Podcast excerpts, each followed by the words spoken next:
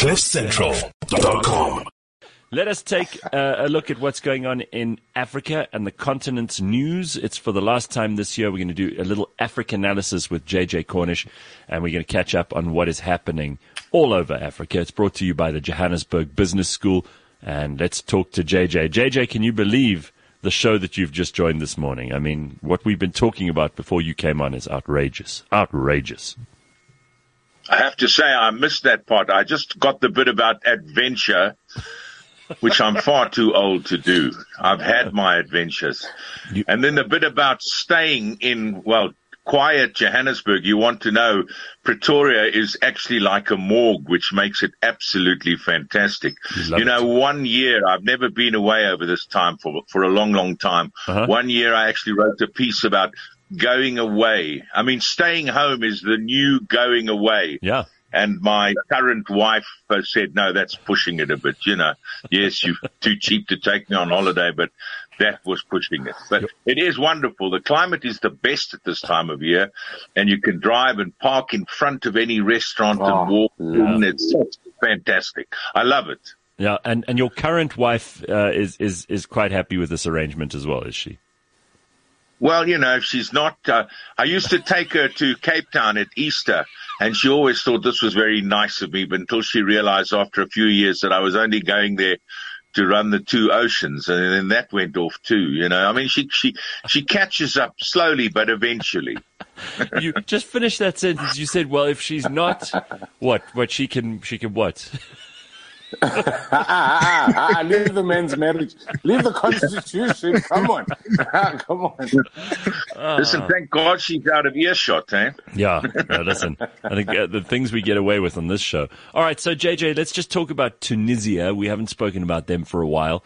They've seen a record low turnout for elections this weekend. I mean, this is also true for us. We keep seeing less and less people turning out for elections because people are just not interested in politics like they maybe once were. And the people who are motivated are usually people who are in politics already.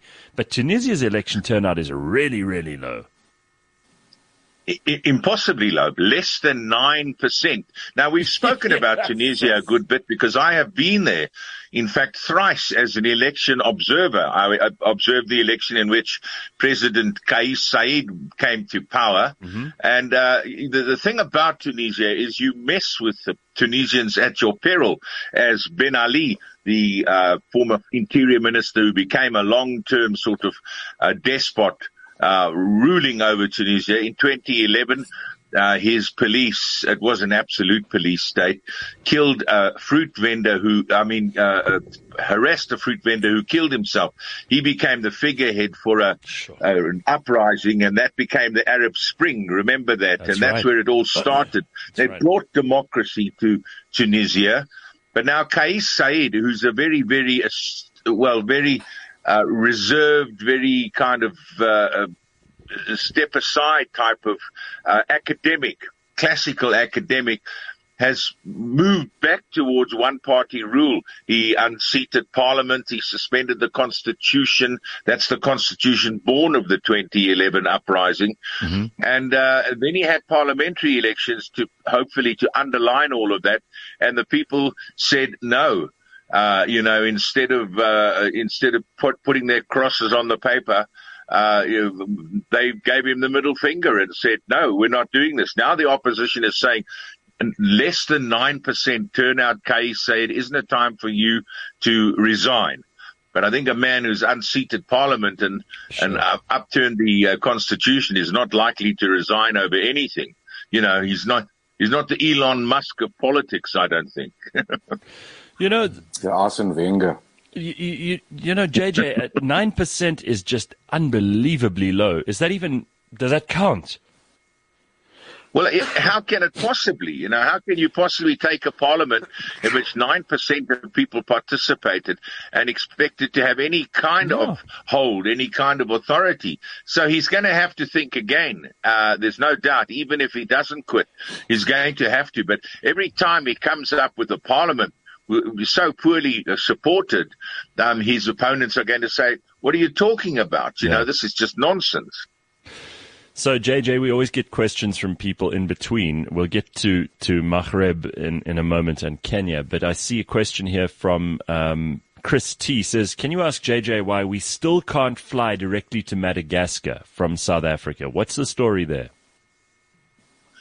The the the uh, Malgache they actually stopped it at one point. I, I wasn't aware that we haven't been uh, have, they haven't allowed flights again, and that really is very very short-sighted on their part because uh, they would be very reliant on tourism from this part of the world. Yeah. Such a beautiful beautiful place to go to, gorgeous country, lovely people. Uh, and, uh, you know, at this time of year they should be there. Of course, they do have a lot of storms right now or coming up. But uh, they have grown up, grown up economic problems. At some point, you know, they, they're parts of uh, uh, Madagascar that are, are um, actually bordering on famine.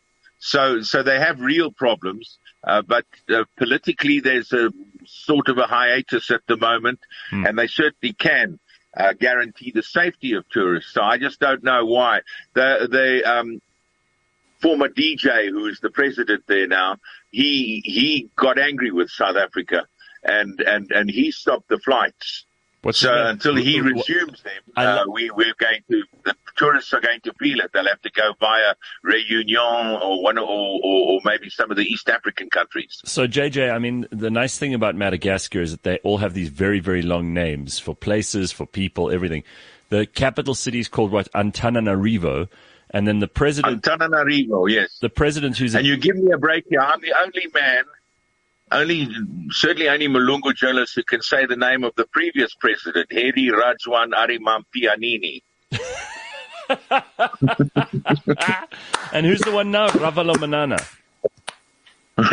yeah, Marc Ravalomanana, the former yogurt king, you know, the dairy king. Wow. Uh, he's back now, but, uh, you know, and, and I don't know what political role he's playing, but he was in exile here for a long, long time. Jeez. Amazing. Unbelievable place. All right. Let's quickly get to the other things that you wanted to tell us about. So we're in North Africa with the Tunisia elections that you already mentioned. What else is going on there? Because France has ended their visa dispute with a bunch of these countries, right? And France has got this very uh, difficult relationship with some of those countries in North Africa, don't they? Well, they supported Morocco's invasion of uh, the Western Sahara. I was very sorry to see Morocco, uh, you know, the, the what is it, the Atlas Lions, and everybody praising Morocco when in effect uh, they they are an absolute international pariah. It would be like uh, the whole world um, celebrating apartheid uh, rugby or something, you know, or the whole world celebrating the 1936 Olympics in in Nazi Germany. Oh, they, okay, they, so- they so- are the absolute international pariah. So when you saw the Moroccan football team doing well and you saw people saying, oh, but it, they're an African team, they've made it to the semifinals, you were not excited about this at all. You, you, you are not a fan of Morocco. Well, they were. They didn't say they were Africans until it was an afterthought. We were the first Muslim. We were the first Arab team to make the quarterfinals until somebody said, "But hang on, you're a, you're you're African as well, aren't you?" Oh yes, okay, yeah, we'll be African as well. The fact is, they left the African Union when it when it actually recognized the Western Sahara, Yeah. and uh, they attempted to become members of the European Union, and they went to the EU and said, "Hey, we're part of you guys," and the EU said, "No, you're not," you know, and uh, and so then Wow. eventually they came back to the new African Union. It was the OAU that they left. Now they're in the African Union. Spend most of their time trying to marginalize Western Sahara. But the fact is, uh, the, France supporting them, but France hasn't had a ministerial visit to Morocco now in two years. Now, the, the Interior Minister Gerard uh, Darmanin, he went to Algeria and he said we are now going to normalize um, consular relations. The fact is they had stopped these relations with Tunisia, Morocco, and Algeria because all three of those countries refused to give consular papers to their nationals who arrived in France and were not granted asylum. So to have them deported back home, these three countries refused to do that. Now uh, some deal has been made and they're going to start, they say they're back to uh, normal relations with them. Let's see how that works out. But I will be very interested to see what France does with Morocco uh, you know, in terms of the Western Sahara, because uh, it, it's absolutely shocking that 1975 they invaded that country and they're still there, and the world now seems to turn a blind eye on it uh, to it, and and you know, just for the sake of football. I think a lot of um, a lot of uh, blindfolds were put on on the sporting world for the Qatar World Cup. It's not, you know, and I think history is going to show that it was a, a, a, a, bit of a travesty in that regard. I think that the, what happened on the field was was pretty good, but uh, in terms of the human rights uh, violations in Qatar, and certainly the, the the, the absolute human rights violations by Morocco, uh, will will come back to haunt the, the football World Cup. One last thing. Um, apparently, there's this thing that happens every year called the Maasai Olympics, and and the Maasai obviously a well-known uh, tribe group in Kenya, and uh, they have this this event every year, and part of it was lion hunting. They you'd actually have to go and hunt a lion and then kill it, obviously, um, and they've dropped this. They they've they've they've you know they've, they've decided this is not an event that we want to be a part of anymore because there's a huge international outcry. Tell us a little bit about this.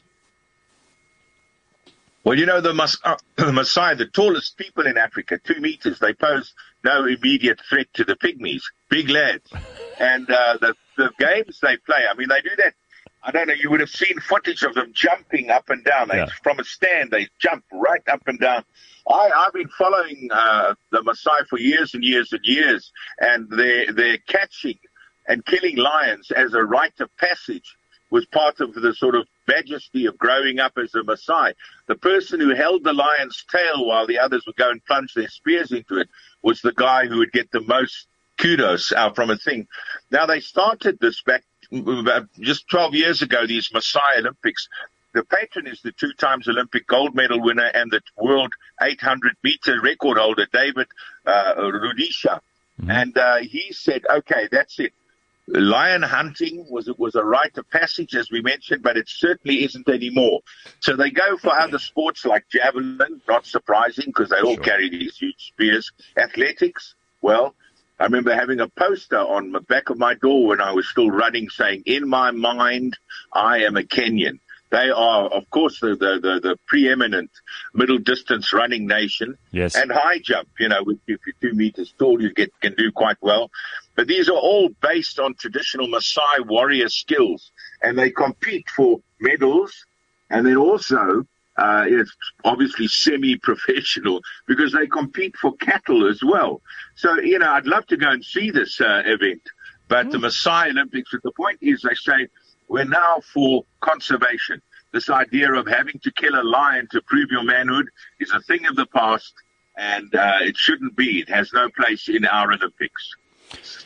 Wow. Uh, it's always fascinating to talk to you, JJ. I hope you have a wonderful Christmas with your current wife and that you, uh, you get to go to all those places that you want to park right outside, enjoy yourself. And, uh, I hope they clear out Pretoria for you so it's your playground and you can go, you can go crazy.